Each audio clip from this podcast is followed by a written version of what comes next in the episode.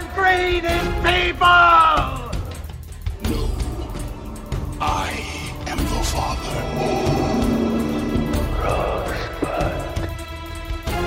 What's in the box? You maniac! You blew it up! Damn you all to hell! Hi, this is Dana Stevens, Slate's movie critic, here with a Slate spoiler special on Midsommar. Is that how we've decided to pronounce it, guys? Midsommar in our faux Scandinavian way? I, I think we've decided to pronounce it that way once. it's So- the only way. Midsommar. So, joining me in the Slate studio to talk about Midsommar are Samuel Adams, Slate's culture writer. Hi, Sam. Hello. And uh, Daniel Schroeder. What do we call you? Podcast producer? Yeah, I'm a podcast producer. I uh, produce The Gist and Outward. Um, yeah, that's that's me. And formerly production assistant for our own beloved Slate Culture And, Gabfest. and number one Midsommar fan. That's Oh, right. yes. Yes, we should mention also that this is an off week for spoilers. Normally there would not be a spoiler special this week, but because of audience demand and Daniel Schroeder demand and various people writing in uh, to say why are we not spoiling this very spoilable movie, we're now going to be doing it even though it opened a couple weeks ago. I just have to ask: Did this movie make you feel held? Oh no. Wait, you're stealing my thunder. That's my gambit Sorry, at the sorry. beginning of each spoiler special. I already know your answer, but I'm going to go around just so that we know as we get into spoiling what everyone's general affect is. So you are completely pro and heavily identified and essentially twirling in a Swedish field. Oh yes, in an I'm- embroidered linen shirt Send right me now. to my Ättestupa, like right now, please. Let me jump off a cliff. And Sam, I read your review, but I, I and I'm going to read you a couple lines from it later that I think are somewhat ambiguous. I still am not totally sure if you're a pro or a con on Midsommar. It seems like you're a reserved pro. I, I think that's right. I mean, sometimes you write a review to figure out how you feel. Then it's sort of an ongoing process for this. Um, but yeah, no, I, I think I am possibly more pro the movie as a gesture than as a, an emotional experience, but I deeply appreciate the gesture. Yeah. All right. All right. I can. I guess I can get with that. I mean, I will say that I think this movie has had a similar half life in my mind as Hereditary, Ari Aster's debut feature from last year. In that, during the watching of it, I was fascinated and confused and trying to figure out what was going on and kind of disappointed in the ending, but weighing it all. And then it started to sour in my mind pretty quickly afterwards. Like I started to be able to almost make fun of it within days. And I think if the movie had really scared me or moved me or done anything to me on a deep level, that wouldn't have been so possible. I mean, I think I've had something of the opposite experience with like with this movie at least. Um, Hereditary, you know, watch I saw like the you know world premiere at at Sundance, and it was clearly like going to be a thing, but I was also like skeptical of it, and the more I thought of it, the more it just like didn't hang together. Like it just felt like a lot of stuff kind of thrown at a wall, but it really had.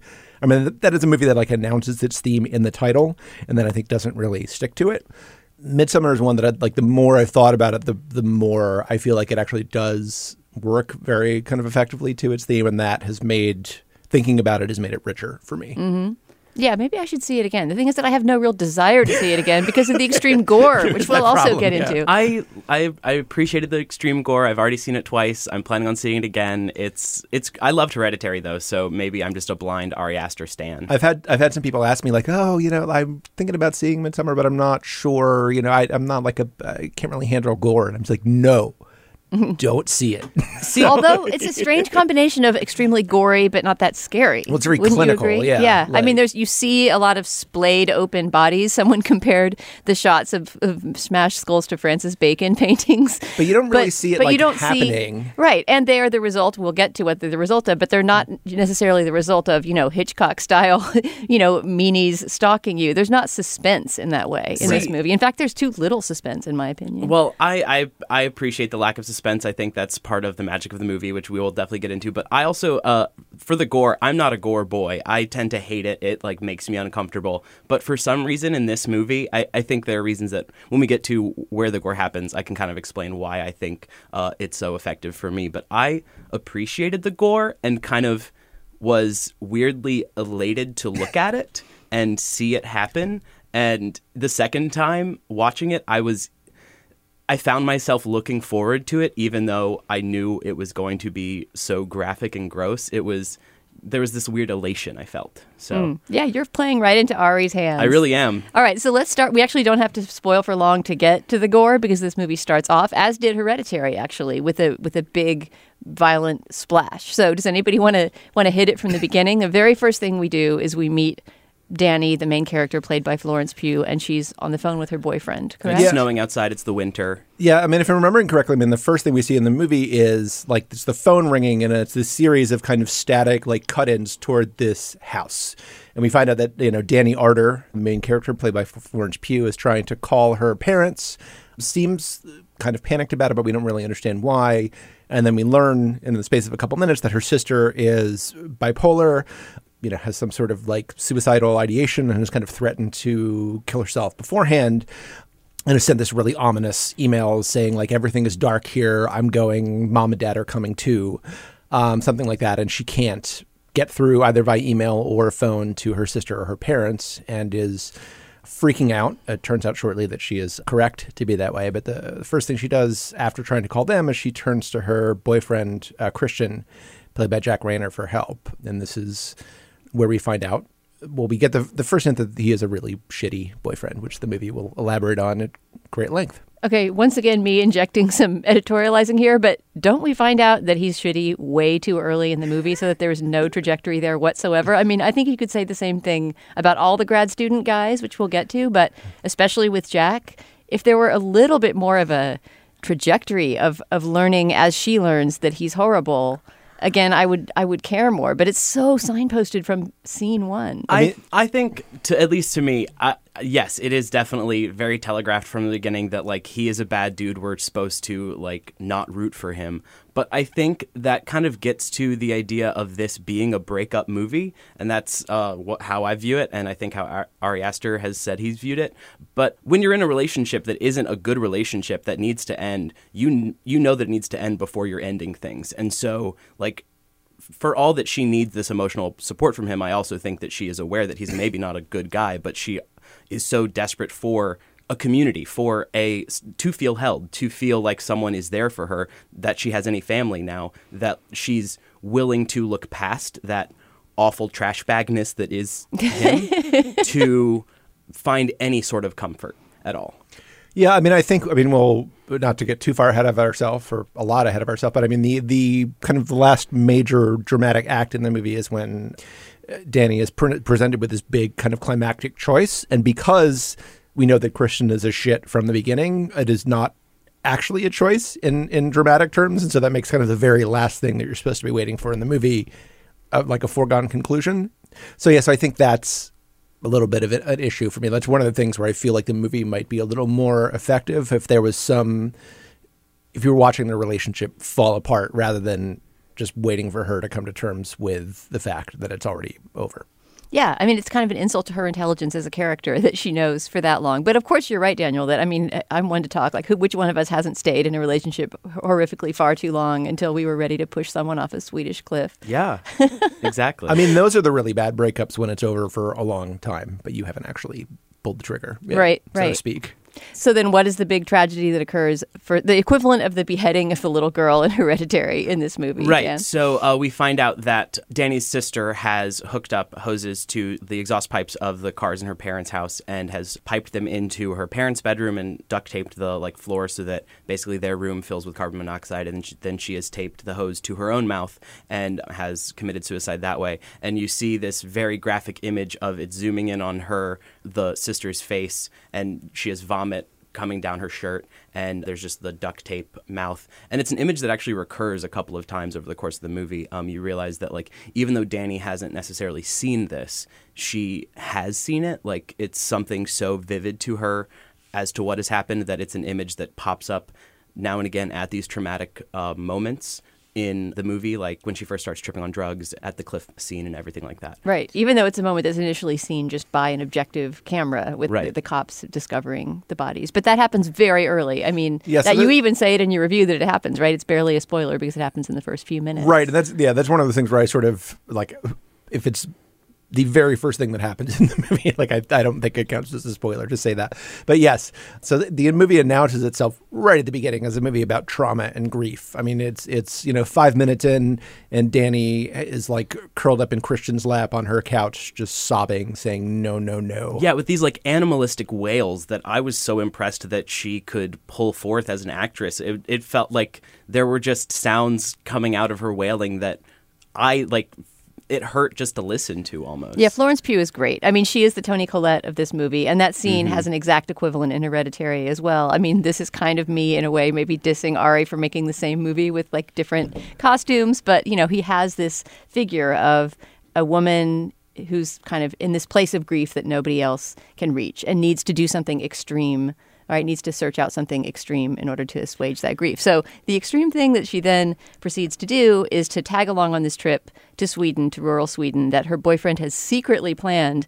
to take without her. It seems like as part of a beginning gambit of, of breaking up with her, right? He was yeah. going to go with just his three grad student buddies. And I think one of the funniest moments of the movie, for me at least, is when he's telling his friends, like, Danny's on her way up, and I invited her to Sweden. She's not coming. Like, she's definitely not coming. But I invited her because, like, you know, of course, I invited her. And I mean, yeah, she might be coming, but like, she's definitely not coming. And it's just so and funny. just so you know, this is your idea, and you all know about this. Exactly. And then um, as soon as he says that, she's there at the door, and so they don't even get to respond. And it's just hilarious in the way that he doesn't know how to manage his relationship with her. And and I mean, there's a perfectly dysfunctional kind of end of life relationship conversation that she has with Christian, where he's like, "Well, I said I was thinking about going to Sweden, you know," and and basically he's trying to pretend that he told her that he's going to Sweden for a month in like two weeks, and he absolutely didn't, and she knows that he didn't, and he's insisting that he did, and basically kind of gaslighting her, and, and flips is, it on her. So he she ends up apologizing to him for like even confronting him about the like going to Sweden. And that's when you're just sitting there like, please, please break up like right now. but they don't. And that's but that's what makes the last scene feel so long in coming. I may also say. Yeah. Uh, the scene where the four grad students, and we should just say who they all are because they're all going to go to Sweden and have various strange things happen to them. Um, I don't. Uh, I'm not going to know all the character names, but so, Will Poulter right? William Jackson Harper, and mm-hmm. who's the Swedish actor who plays Vilhelm Pelle? Blomgren. And Vilhelm Pelle. Blomgren is Pelle, who's the Swede who invites them in the first place. There's a scene where they sit around with Christian and essentially sort of like rub their hands together in evil glee about what a bachelor trip they're going to have. And I would just posit that that's another scene where it just turns all of those guys into just undifferentiated assholes so that I'm not so interested in their individual journeys anymore. I didn't necessarily see it as like all four of them gleefully doing that. I think that Pelle was kind of playing along because he knew what he was really doing. And I clearly um, the uh, Will Poulter character, whose name in the movie is Mark, is there as just like this horn dog ready to just like fuck any Swedish woman that comes along. And William Jackson Harper, who's who plays Josh, is there as just like a almost like a academic voyeur. That's really why he's going. And so it really makes clear all of their reasons for going. I don't think that they're necessarily all just like, oh, we're gonna go fuck chicks. But that's. But Will Poulter is definitely there. Like, it's not even. I guess he's technically an anthropology student, but he's not even like pretending that he's working on this. He's just like, we're gonna go and nail some Swedish chicks. And like when he finds out that, you know, that they're not they're able to like detour through Stockholm's red light district on the way to this remote village, he's like quite upset.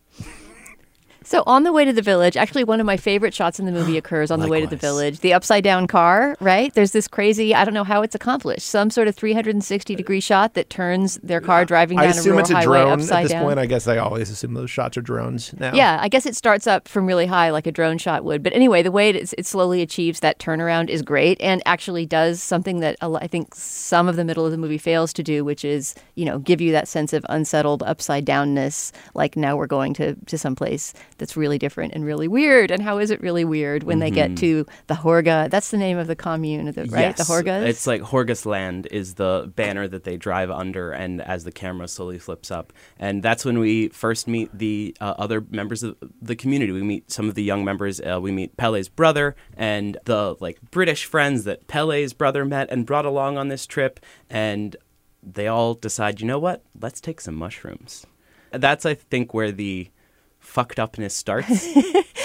before they've even just like put their duffel bags down in their hut or anything. They're mm-hmm. drinking mushroom tea. I mean, even if you hadn't just lost your entire family in a horrible murder suicide, that might not be the wisest choice. I mean, what do you think I'm drinking right now? and, the, and the movie also makes clear, and this is a sort of a hobby horse of mine when movies don't do it, but the movie makes clear not only that Danny is on, who's a psychology student, we should mention, but not only that she's on meds, but it shows you like that she is specifically on Ativan, which is used for a number of things, but anti-anxiety is one of them. And it sort of it bugs me always when movies. It's like when somebody goes into a bar and orders a beer, when a character is kind of just on like pills.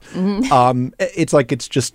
That tells you something. It's an opportunity to tell you something about the character that's missed when you when just do it generically. established? I saw, I heard, saw that in other places, and I must have blinked for a minute when um, she took her out of it. When she's talking on the phone with her girlfriend, who is basically like, Your boyfriend's trash, leave him. He's a bad guy. He wouldn't be treating you this way if he were actually a supportive boyfriend. She's like talking to her and goes to her, the bathroom of her studio and like opens the pill bottle and it says Ativan on it. But it's like a very, it's a one moment thing. So if you miss that, you missed it. Right, unless you're like it's a thing that you are weirdly obsessed with, like me, you might not notice. Um, yeah, I didn't notice till the second time I saw it. but it is, but it is clearly like whatever is is probably not something that you're supposed to mix with psychedelic mushrooms.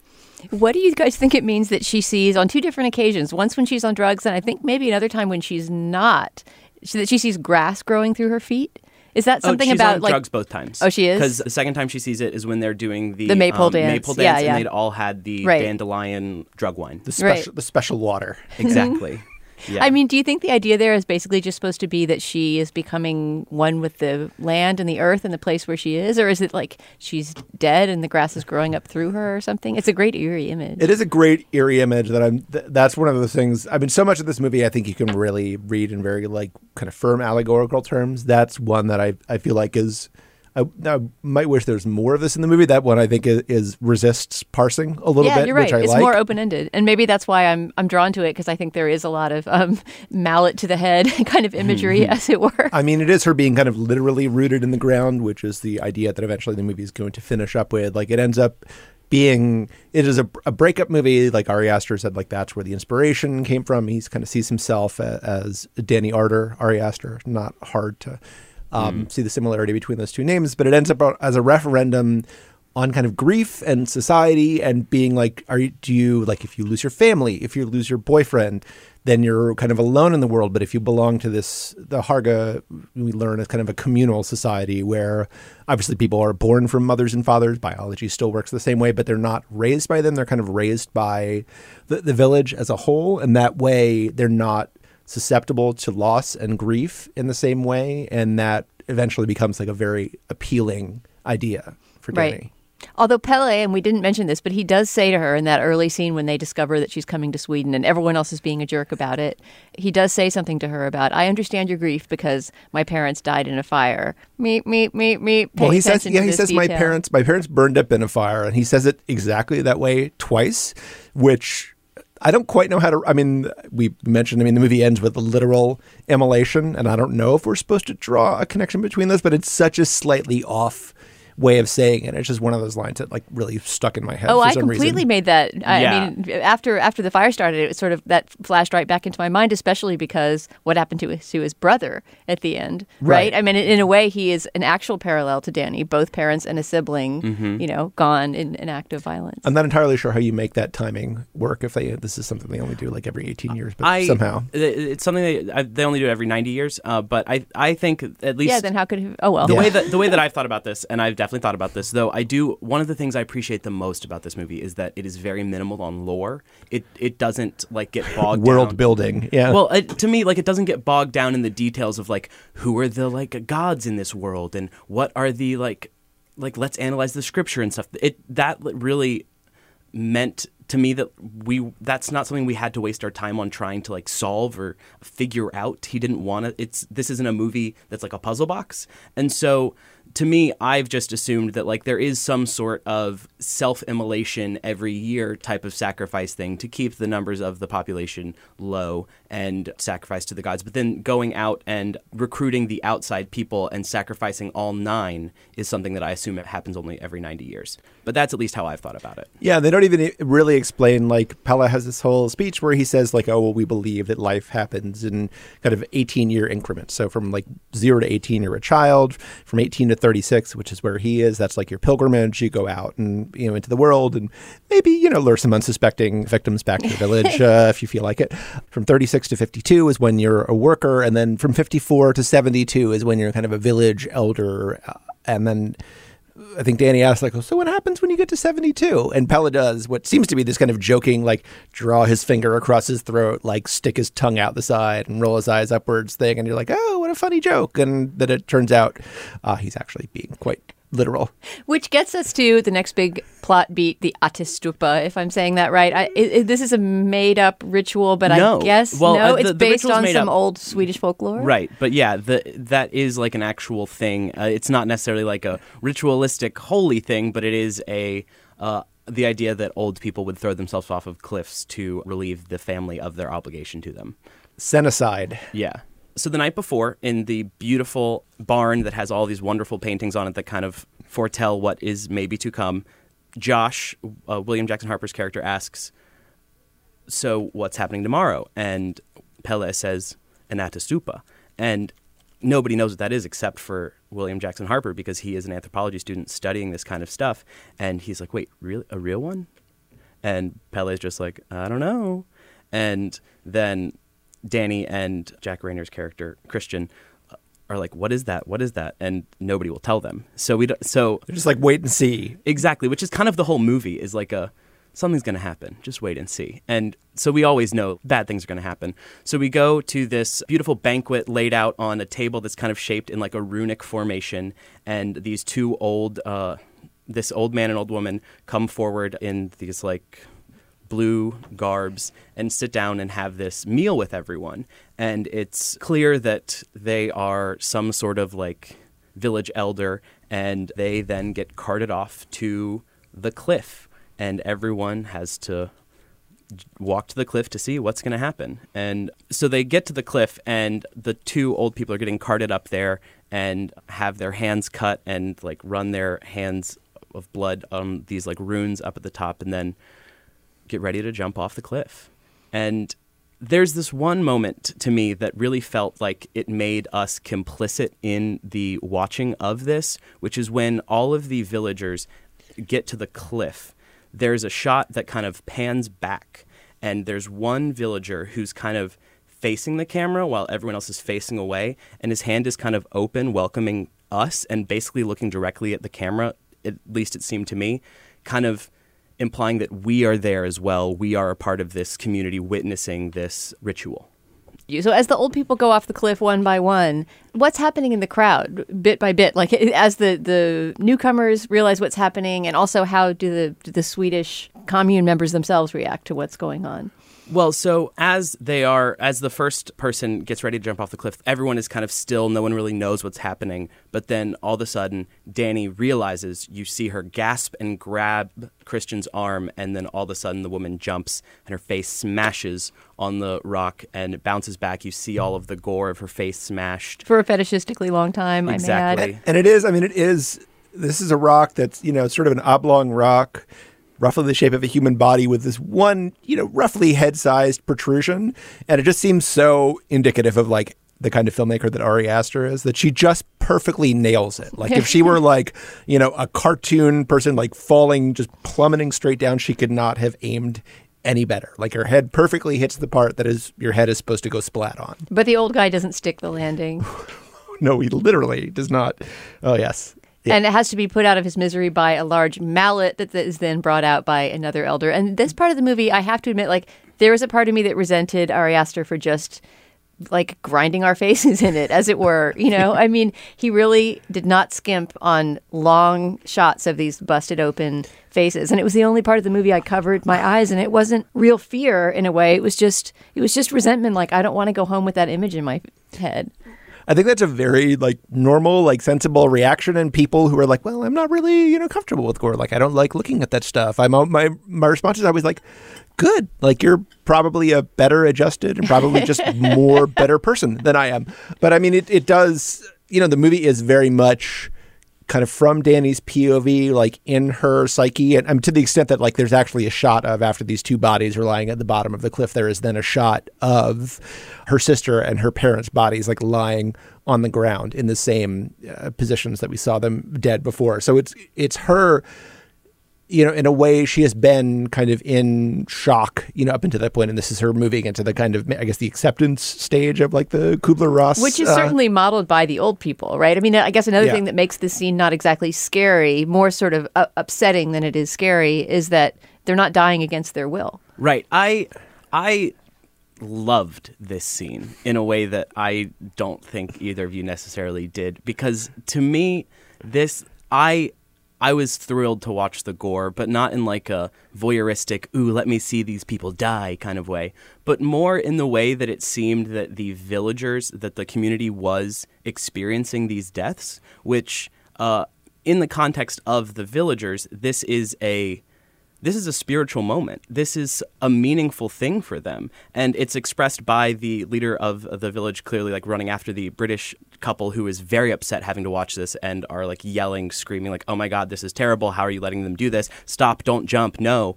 And she explains to them that this is this is one of their traditions. It has meaning to them in a religious sense. And so to watch these individuals who have chosen to give their lives for the improvement of the community is in a way honoring them. And so by enduring the graphic nature of their death, you are giving their deaths meaning. And that's kind of telegraphed, I think, by the breathing. That is one of my favorite recurrences in the movie of them screaming and breathing and writhing in pain in the way that the man who has missed the cliff and is still alive and they have to put out his misery, when he starts screaming in agony, the rest of the community starts screaming with him and sharing his grief. And that's something that I think as the movie plays out, Danny realizes she needs. And there's a moment when that happens later that it to me it was like an emotionally moving experience to watch this and I felt like I was a part of something.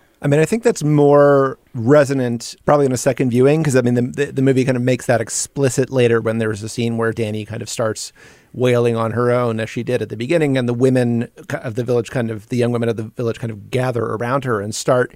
At first, it almost seems like kind of mimicking or mocking her, and then you realize that it is sort of this weird kind of communal blob that is taking on this suffering. Yeah, that that scene is is incredible with the women all kind of moaning in unison. Just a question about why that happens. Isn't that isn't that because she's just discovered the the sex barn Yes, Yes. situation? Okay, we'll get to the sex barn later on. that is different but, grief, But that yeah. question of those women mourning with her and also the phone conversation she has with her friend back in the US, a couple different times in this movie I thought, you know, does this movie pass the Bechdel test at all? I mean, I, there aren't really any women characters in it who except Danny who serve any purpose except general representation of Swedish sexy, creepy cultiness, right? Like she doesn't really connect with any other woman on the trip. I, I, I think she connects very strongly with the women as she's dancing. And you can tell that, at least to me, that she really feels connected to them. But like there's even a moment when she starts speaking in Swedish with them. And she has just kind of like almost immersed herself in this like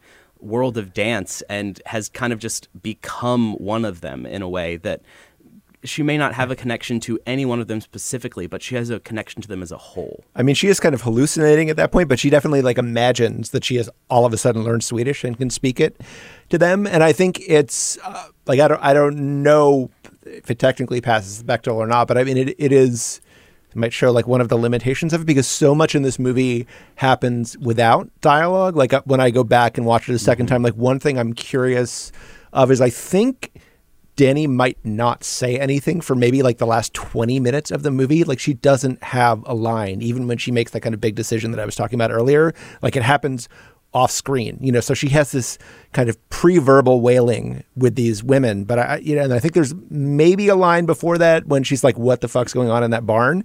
But like she has no dialogue for probably 10 15 minutes at the end of the movie and i think that's a very deliberate move on the mm. film's part. And in- in one of the many places where the, the movie really depends on Florence Pugh's performance, you know, that her character, I think, is richer than it would be on the page because of what she brings to it. i mean i wanted to go back to what you were saying daniel about how she's reacting to that ceremony and saying like oh this is their you know this is their tradition. One of my favorite lines in the movie and i think it's it's christian who says it but is like listen bro it's cultural you know, and, and these people are like, "What's going on here?" Like this is, real, and they're like, "It's cultural," and just that kind of like blanket acceptance without understanding is, is so much to do with the particular ugliness of these particular Americans. They- They certainly don't seem like anthropology grad students at all, right? I mean, they have no more kind of cultural sensitivity or sense that, you know, they might be strangers who are disrupting a different place than, you know, your crassest American tourist. Well, and I loved the way that Pelle kept giving um, Josh the runaround of like, oh, well, sure, you can take pictures, but just very discreetly. Um, oh, well, uh, let me talk to the village elders about whether or not you can even document any of this. Kind of like just stringing him along long enough until we can kill him off. As like, a, I'm I'm not going to send up any red flags to you, Josh, but um, I'm going to uh, also not just like say, of course, sure, please, or definitely not, because it doesn't matter. You're going to die. Right. And maybe the concern, I mean, I, I think we see eh, William Jackson Harper's character like on his computer a lot. I mean, I think it's established that they don't have, um, all horror movies have to establish that people don't have inter- internet service at this point as like a requirement for the genre. So I guess it's not clear if he has Wi Fi out there or not. I would assume He's getting not. more work done on his thesis. but they don't want him Wi-Fi. like going on a hike and like, you know, uploading pictures to the cloud before they've managed to like crush his skull with a hammer. right. But so, I mean, I think I was really touched, Daniel, by your description of the Ättestupa scene and how you found it so moving and evocative of this community. But I mean, I, th- I think this movie sort of wants to have it both ways, right? Because it wants us to understand why Danny would be drawn to this community that's something larger than her, that's going to make her feel held, et cetera. But it also wants to be an old fashioned cabin in the woods. Here's a bunch of young people. Let's slaughter them one by one movie, which it then proceeds to accomplish in the next middle section, right? As we all knew was happening from the moment they decide to go there in the first place. And I can't remember what order they get taken out in, but I think Mark is the first to, to disappear, right? The, mm-hmm. the horn dog. Well, the guy. first to disappear are the British um, Right. couple, and then Mark go. But we believe that the British couple at first have gotten away, right? Do you believe that? I never believed that for a second. As soon as as soon as we found out that the guy Simon left his girlfriend, well, his fiance, to go to the train station, and that she would just catch up later, I was like, oh, they killed him. I always knew that they were going to die. But I mean, going into this movie. It's that's like the folk horror genre. I feel is just like knowing that oh everything's everything bad is going to happen. That's what's that's what this is. So I know what I signed up for. I'm I'm interested to see how they do it. Not Is the folk horror genre, by the way, anything except The Wicker Man? like, what is this? What is this preceding There's- group of movies Blair that are like count? The Wicker Yeah. Man? Well, I guess maybe, yeah. there- there's- Deliverance. There's, like a specific set of three movies that are thought of as like the folk horror trilogy that came out around the same time. Um, I can pull up the names if you want, but it's The Wicker Man and then uh, Witchfinder General, The Blood of Satan's Claw, and The Wicker Man. Those other two have not had near the afterlife in pop culture that No, The but Wicker Man I am seeking them out immediately. But um, yeah, I mean, like Hammer horror people are very big on like Witchfinder General. I've just never been one of them. oh, really? Yeah. So yeah, that's that's the folk horror genre as a whole.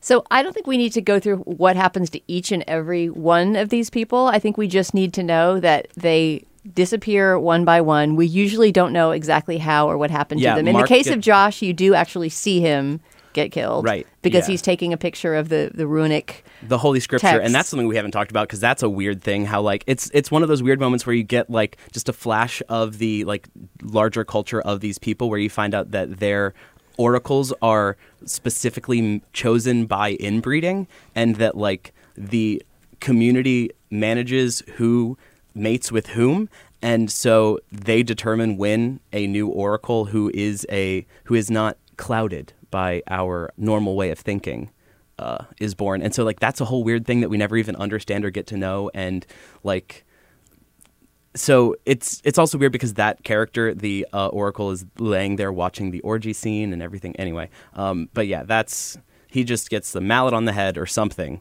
in that scene. And Mark gets pulled off by a woman who's been kind of like giving him eyes the whole time. And then we just have Christian and Danny. That's who's left.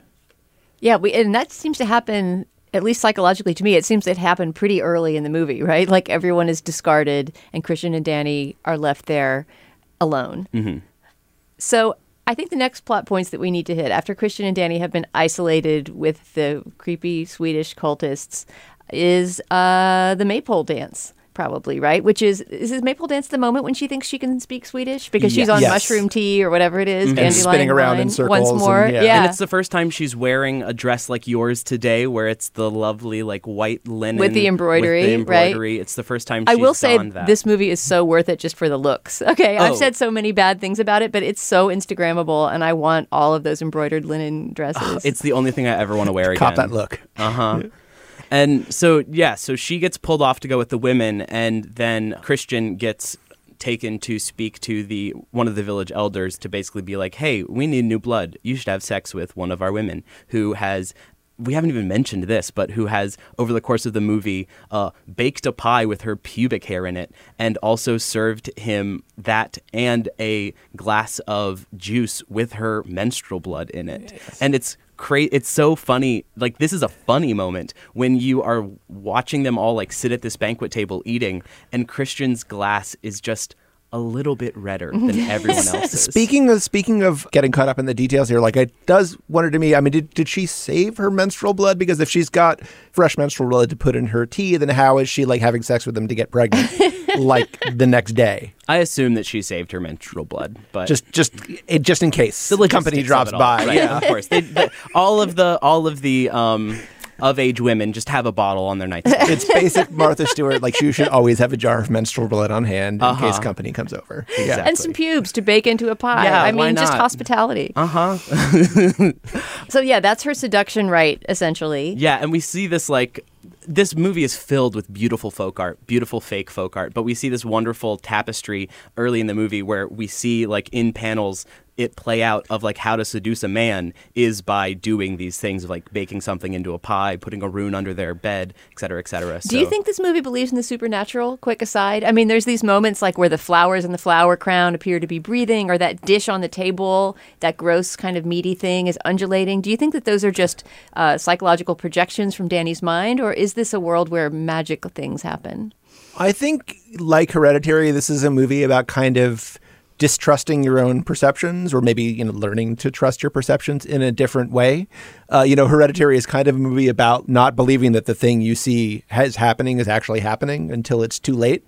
And it's a movie that even like in that kind of famous scene like Toni Collette you know up on the ceiling like really plays with even your literal perceptions like just your inability to make out an object in the dark. And this is a movie that fucks with your mind but also just fucks with your eyes. I mean because there are all those shots where you know you kind of think maybe something is doing that like breathing effect in one corner of the screen but then you look over there and maybe it stopped and, and maybe it's doing and you can't quite tell. They don't apply it evenly across the screen like it kind of moves in little blobs around all over so it just um, really makes you distrust your own eyes in addition Yeah. to everything else. It's very it's very much in line with like an actual mushroom trip. Like that's kind of the hallucinations that psilocybin gives you. And so it I, I do think that it's more like we experience the supernatural in this movie through the natural through the hallucination of the like psychedelic drug. It's not that there is any like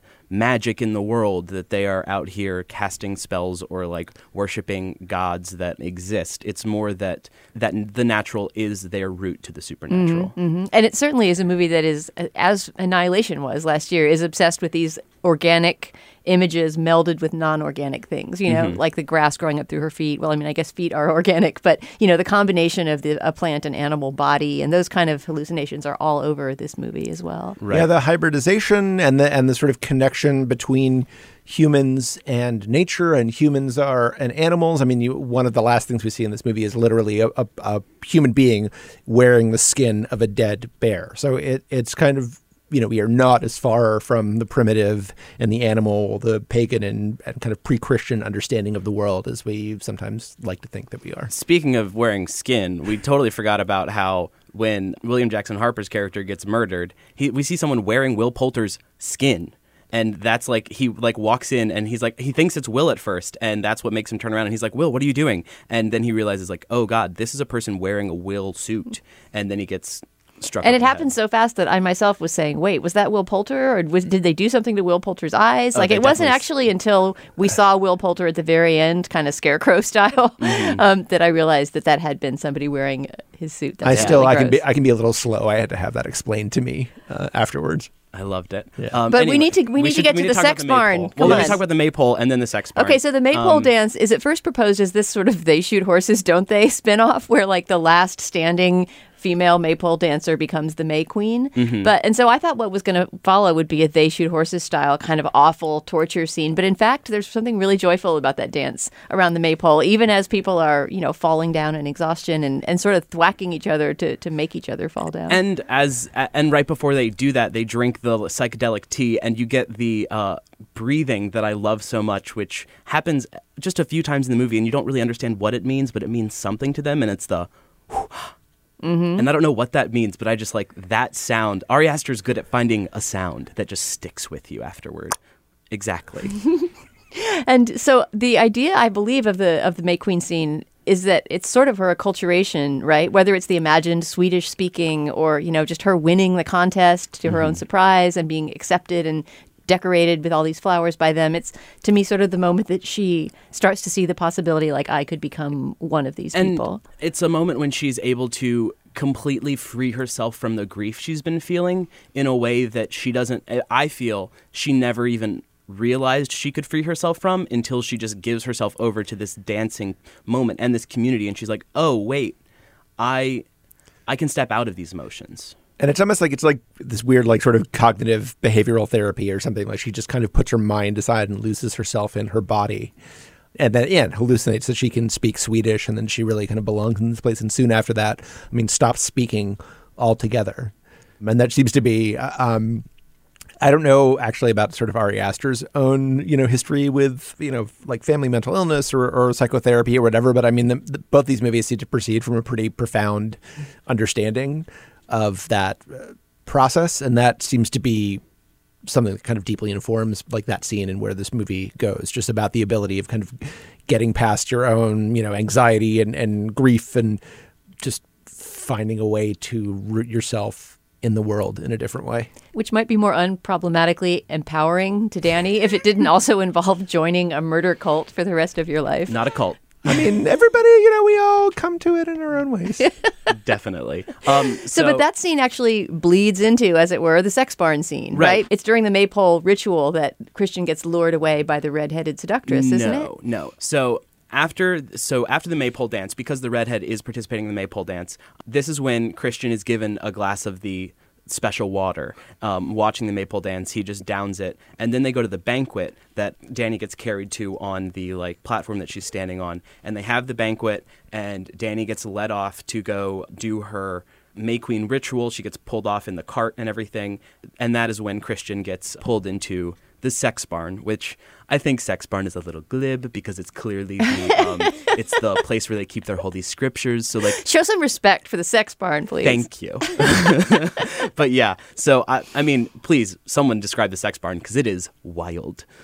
Uh, yeah. Well, I mean, one thing the sex barn contains is something that the very disappointing ending of Hereditary also contained, which is a semicircle of old people naked and chanting. I have to push back on you because I heard the Culture Gabfest, and I do not think that Ari Aster thinks that old people are scary. I don't think that that's what this image is supposed to be. Uh, There are some slightly younger, pe- I mean, you know, at least you know, middle-aged or people in their thirties who do. It's not all like you know, kind of weird, sort of uh, you know, quote unquote creepy like old women and stuff. They're you know, creepy, creepy middle-aged people. So I just want to stand up for it's creepy middle-aged It's not people. that I'm saying Ari Aster uh, hates or dreads or fears old people. In fact, I think the Ättestupa scene really speaks to a kind of thinking about, you know, age and elderism and what it might be. There's just something inherently comic about these semicircles of chanting nudies, and yet he uses them on two different occasions in two movies in a row. His only two movies so far as sort of an exhi- exhibition of the ultimate horror, and I don't know. I mean, there's just something sort of occulty and silly about it that made that. and it's a little it's a little like by. off the shelf that Yeah. image like you see it in, in movies a lot Yeah, I mean, it's a little bit like, ooh, goat horns on an altar. I guess I'm in the occult world now, right? Yeah, I, I, I will say, but of course, as we've already been over, I've drunk the special water. I have like sold my soul to this cult already. I really found that scene in some ways moving in its own way of like this is how the community deals with birth and being a part of like being a part of conception. And so like that means that the pregnancy and the birth are all they start from a moment of community in a way and that this is all the women's pregnancy it's not just hers And it's how they maintain exogamy, basically, right? It's bringing in sperm from the outside every Yeah. once in a while. Although they are gambling. I mean, she has a 20% chance of getting pregnant in the best case scenario. So they better have some other dudes on tap. and this is a community that also sort of deliberately like inbreeds its oracle figures so that you know by the time we've gotten to whatever generation of Hårga this is i mean the the oracle figure is kind of hideously deformed I feel like know. there's also a fetishism in those close-up shots of the Oracle figure who we never learn anything about. I mean, I think you could make an Which argument that they're kind of ableist and gross. They're not my favorite part of the movie when we get a shot cut to the distorted face of the Oracle. and that's guy. another you know like Ari Aster's thing for like faces and heads is another sort of carryover from Hereditary. Like I mean, it's not he's not covering his tracks. Um, I don't really think he's trying to, but he's definitely not covering his tracks super well. I will say I was kind of disappointed when watching it both times in the theater to see that scene because to me it is like this yes, it is comical because of the way that Christian has the look on his face of like, "Oh fuck, what's happening?" But I was kind of disappointed because everyone was laughing, Right. Like just laughing the whole way through that scene, and it just felt like their laughter was for the wrong reasons. It felt like their laughter was a discomfort with what was going on, not laughing at the moments that were actually funny. It was more of a way for the audience to deal with something that they aren't that is so unfamiliar to them. I mean, I do think there is a lot of comedy in this movie. I mean, it is. I, I liken it to Force Majeure from a, f- a few years ago, where I, I just I think it's a really, really like dark. Obviously, there's a lot of horror in it too, but I think it's a really dark comedy, and there are moments in it where you kind of almost have to laugh. Um, oh yeah, and seeing it again, I laughed at so many more times. And yes, but- specifically in the sex barn scene, I think you are supposed to laugh at the moment that the one woman goes and starts like shoving his working his butt. Yes, That was comical. Yes, but it is also. I mean, it does speak to, and I, and I think this is like a flaw in, in the film. I mean, the extent to which Christian has been kind of so dehumanized uh, that I mean, he's basically in the last ten minutes of the movie, he is like kind of sexually assaulted and murdered, and we don't really care. Or you have to maybe take a step back and go like, oh, I guess this is like pretty bad. This stuff that is going on now, but I, I feel like a stronger movie would have you could make a Christian a bad guy and still have us feel for him like a little bit more. Um, or still, you know, or make Danny less of an idiot for still believing that there's some potential there as well. And, and I feel like he gets. I mean, I guess it's not surprising that this is a movie made by someone who identifies with the Danny figure because Christian is kind of thrown under the bus so hard from the very beginning. Yeah, I mean, and th- to me, that is again just it just cuts into the simple suspense of the movie. You know, like I want to think something during the course of the movie besides over and over again, like, "Wow, this guy's an asshole. He's a horrible boyfriend." I knew that from the very first moment he came on screen. Yeah, like when he tries to steal his friend's thesis idea and et cetera, et cetera. Like there's so many times when it's just like, oh, we're, you've made it too clear that we hate this dude and we want him to die. But so while the sex barn is happening, uh, Danny comes back from the ritual of the May Queen and is supposed to go uh, celebrate with all the other May Queens, but hears something coming from the barn, which is another moment of shared sound, which is uh, the redhead is clearly like uh, approaching orgasm, and all of the women in the room are kind of screaming and having that like shared experience with her. Danny hears it and walks over and peeks into the keyhole of the building, and then just loses it.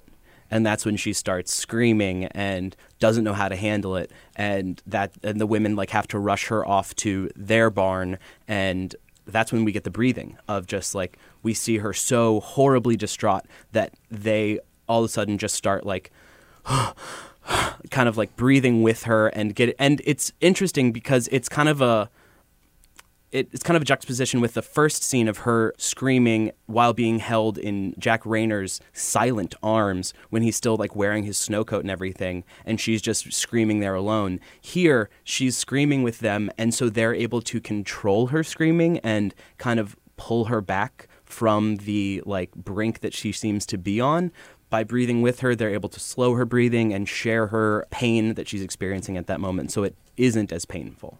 Okay, so with his work done in the sex barn, uh, Christian goes staggering out and starts to make some horrifying discoveries. Before we get to the to the ending with um with the the May Queen and Danny's choice, um, wh- what does he discover as he's nakedly staggering through the commune? So one of the things I love about this movie is that it is set basically in a village that seems to be like roughly the size of a football field. Like it seems like you get there and there's a shot of the length of it. It seems like you can see the whole thing.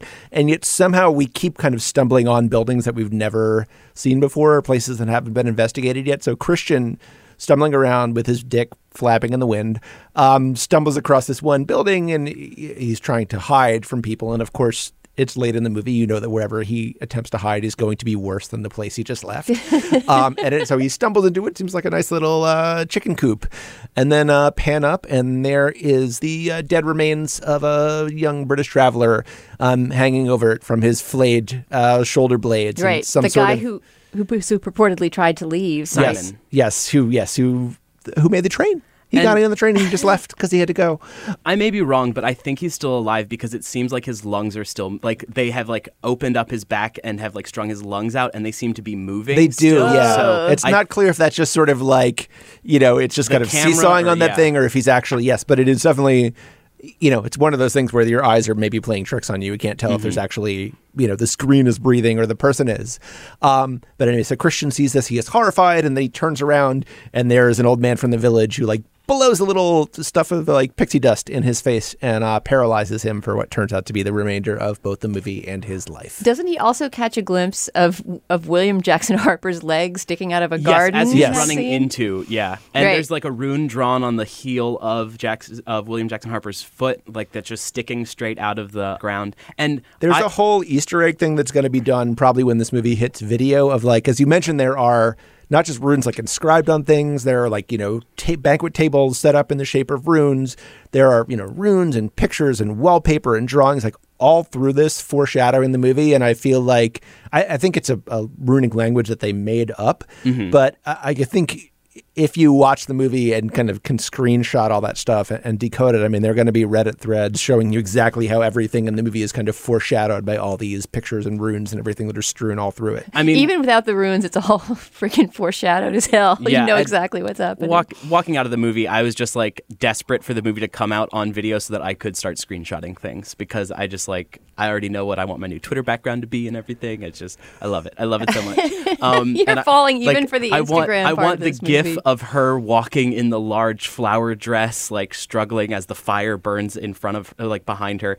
Anyway, Are the girls like picking flowers while they're walking backwards? Walking backwards, yes. So one of my favorite like images was when he gets the dust blown in his face and the guy who blew the dust closes his eyelids one at a time because he's paralyzed and then immediately the next shot is the woman who gave him the uh, special water opening his eyelids one at a time and so you only see one half of her and then you see the other half and it's just like this really arresting moment for me And again, sort of playing off the theme of like limited perception and yada, yada, yada. And, And she's explaining to him, Yeah. just so you know, your body is paralyzed. You can't move. You can't speak. But you're here and you're safe and everything's fine. and she kind of makes it clear to us as well as him that like he can still feel things, which is Oh, going to be uh, quite important in the moment that comes. Right. So he is wheeled up to the banquet table. And do they have another banquet at this point she No, presides over? This is they're like at the um kind of the dais that's shaped and painted like a sun, and it's where they have their first like skull at the like beginning of the movie where when they get there and it's kind of like the welcoming moment but this is the leader of the village explaining like well this is the thing we do once every 90 years and we've already had four sacrifices that are of the outsiders. We have two people who've already given their lives. We have two more volunteers of our community who've given their lives and now it's the May Queen's honor to choose either another outsider or um, a chosen at random member of the village. So then they basically do like a bingo call where they have this big bowl full of uh, runes, I guess one for each villager, and they kind of, you know, twirl it around and then one rolls out the slot, rolls out of this bingo like contraption. Um, the villagers randomly selected. Torbjorn. Yes, Tor- Torbjorn, of course. Torbjorn and, and Christian. Um, and so it falls to Danny as the May Queen to select the ninth sacrifice from one of these two people. The movie does not show us the moment where she chooses, but the, the next thing we see is Christian uh, paralyzed in uh, a flayed bearskin sitting inside of the little burning shack that they're about to light on fire. So Well, we, we know what call she made. And the bear moment was actually really nice to me too because it, it it signals more of the like this is a like spiritual ritualistic thing that they do because the older man in the village is like has the dead bear flayed open and he's teaching the young boys in the village how to properly dress the bear and cut out the intestines and everything. But then they just casually pick Christian up and put him on the table next to the emptied bear carcass. And you're like oh shit, I know where this is going.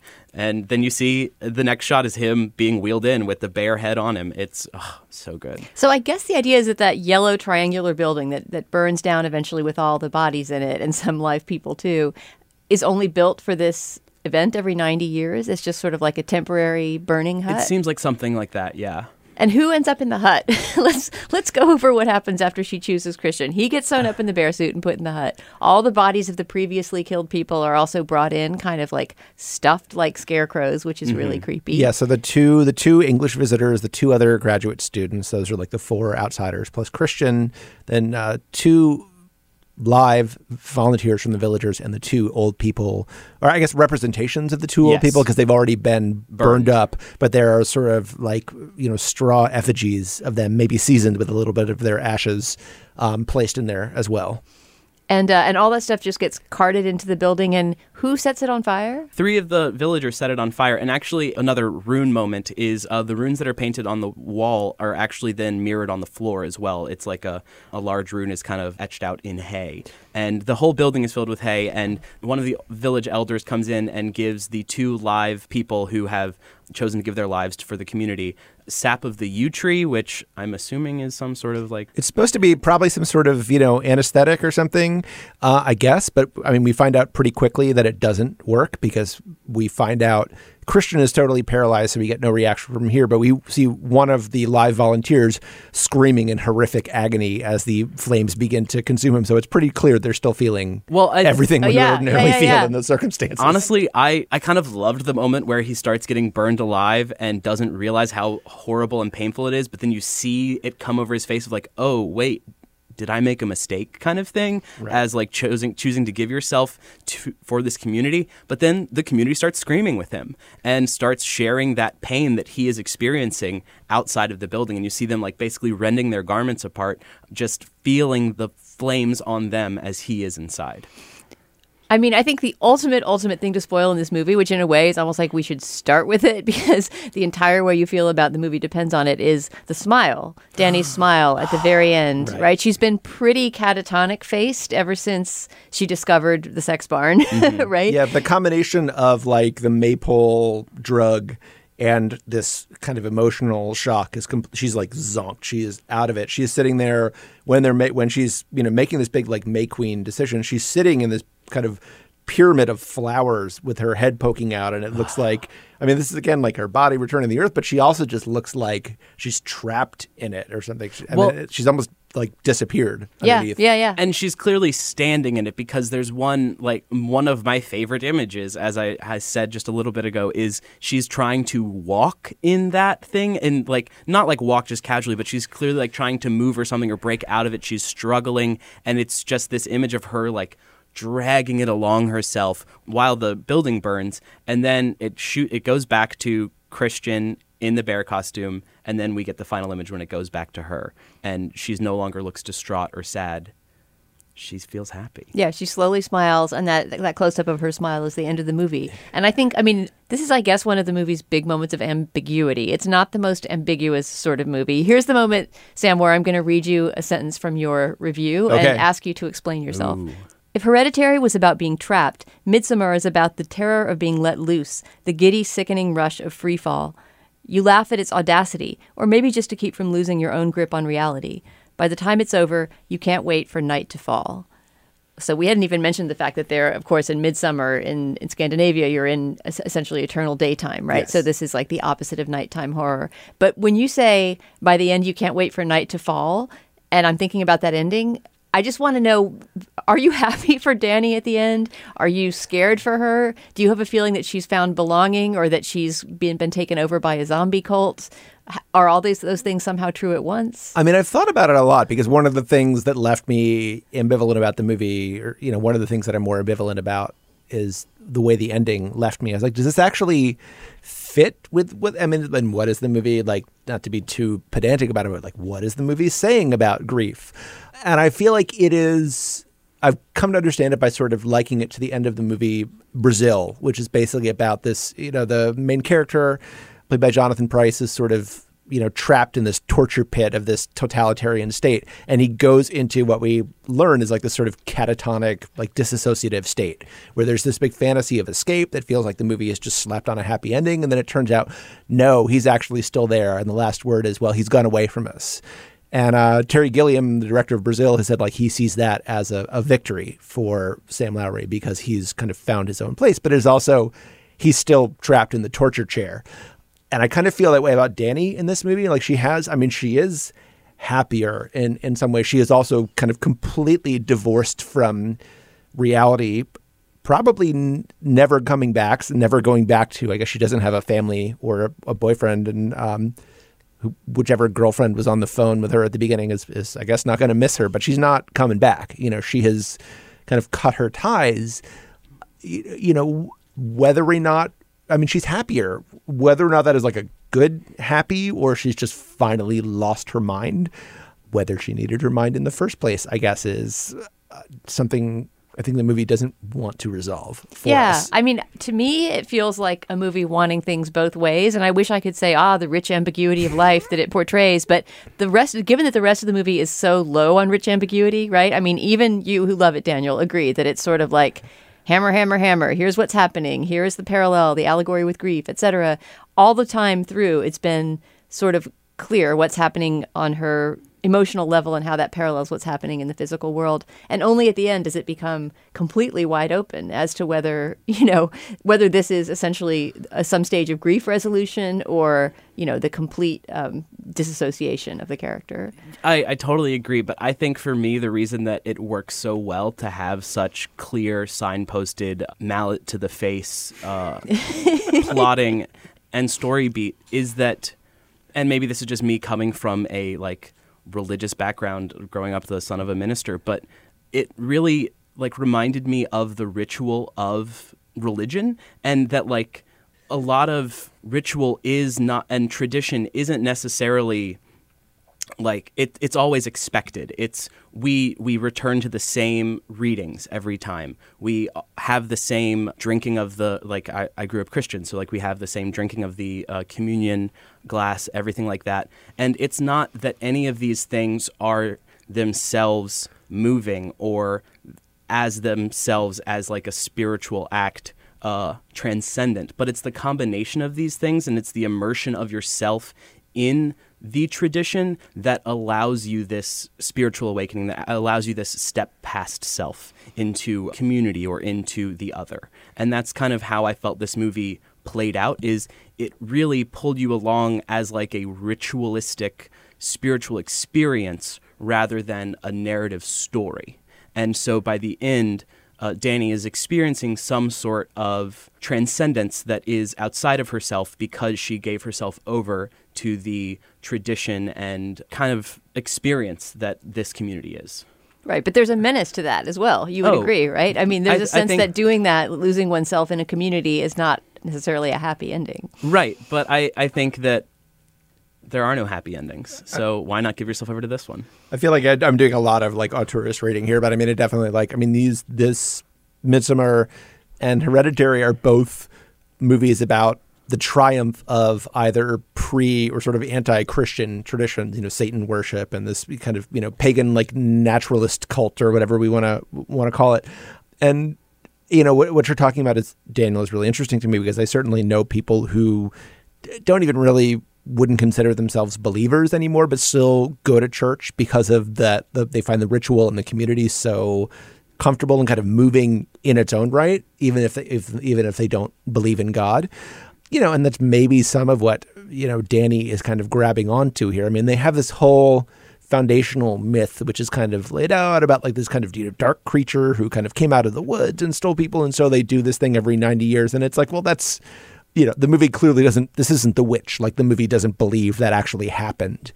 You know, and it's so many. I guess you know, hundreds or thousands of years ago. That that that who knows? But this whole thing has been built up around it, and that thing, that ritual, that tradition, community is is significant. It has meaning in and of itself, even if the thing it is based on isn't Um, true. And I feel like that's what Danny is.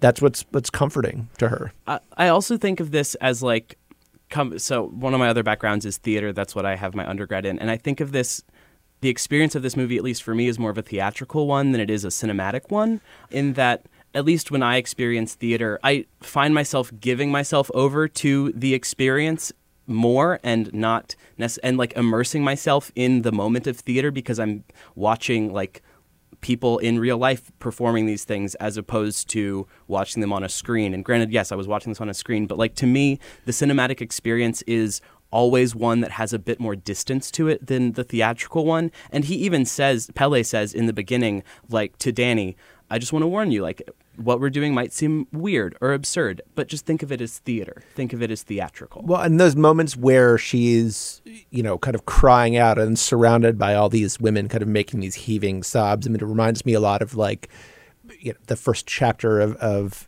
Jacques Rivette's Out One, or just a lot of those sort of, you know, the living theater, like those kind of, you know, 1960s, like experimental theater traditions where they really mm-hmm. kind of tried to get away from even, um, you know, not only words, but, but narrative and just have this kind of, you know, gestalt like running through the room. And it feels like that's, it, those very much feel like that kind of, you know, experiential theater traditions. Yeah, I mean it's a movie all about having that experience. So it it seems seems natural that the viewer would have that experience. I wish that I had had that experience. I really did feel outside of this movie and never almo- was almost never scared by it. At the very most, grossed out, but but not scared. But I, Da- I was but never Dana- scared either. Dana, it's cultural. And I mean, people coming to this movie expecting a classic horror movie are certainly going to be disappointed if they're really looking for jump scares and you know your sort of There's classic only one. monster movie. I mean, I think some people may take away nothing more complex from the ending than he was a horrible boyfriend, good riddance, and that's what the smile means. And you know, on its own level, that's fine too. Yeah, of course. I think though, like reading this as a uh, breakup movie, it's uh, very. If if you want to put just that on it, then it's her. Basically, the burning of him, as uh, the as he's being carted in, one of the elders is explaining that like the reason that they are burning the bear is that the bear represents the like worst, ugliest, darkest parts of them, and that they are banishing that back to the recesses of their world to that th- then will creep back in in 90 years. And so to me it felt like if we're reading this as a breakup movie then this is her purging herself of him as the worst part of herself and that she is el- elated by the end of the movie. She's overjoyed in some way because she realizes that it took this outside community to help her purge these worst parts of her life Yeah, once again with the slight downside that she now has to live in a murder cult forever. sign But- me up All right. And that was the last we ever heard. All right. So thank you so much for coming to read the runes with me, Daniel and Sam. Talk. of course And uh, yeah, next time there's creepy Swedish Ari Aster action or any kind of Ari Aster action, I hope to have you both back to talk about it. oh i'll be here Thanks, Dana. thank you dana Our producer today was Danielle Hewitt with help from Merritt Jacob. For Sam Adams and Daniel Schroeder, I'm Dana Stevens. Thanks for listening, and uh, we'll talk to you again soon. Hello, it is Ryan, and we could all use an extra bright spot in our day, couldn't we? Just to make up for things like sitting in traffic, doing the dishes, counting your steps, you know, all the mundane stuff. That is why I'm such a big fan of Chumba Casino. Chumba Casino has all your favorite social casino style games that you can play for free anytime, anywhere with daily bonuses. That should brighten your day a little. Actually, a lot. So sign up now at chumbacasino.com. That's chumbacasino.com. No purchase necessary. Group. Void were prohibited by law. See terms and conditions. 18 plus.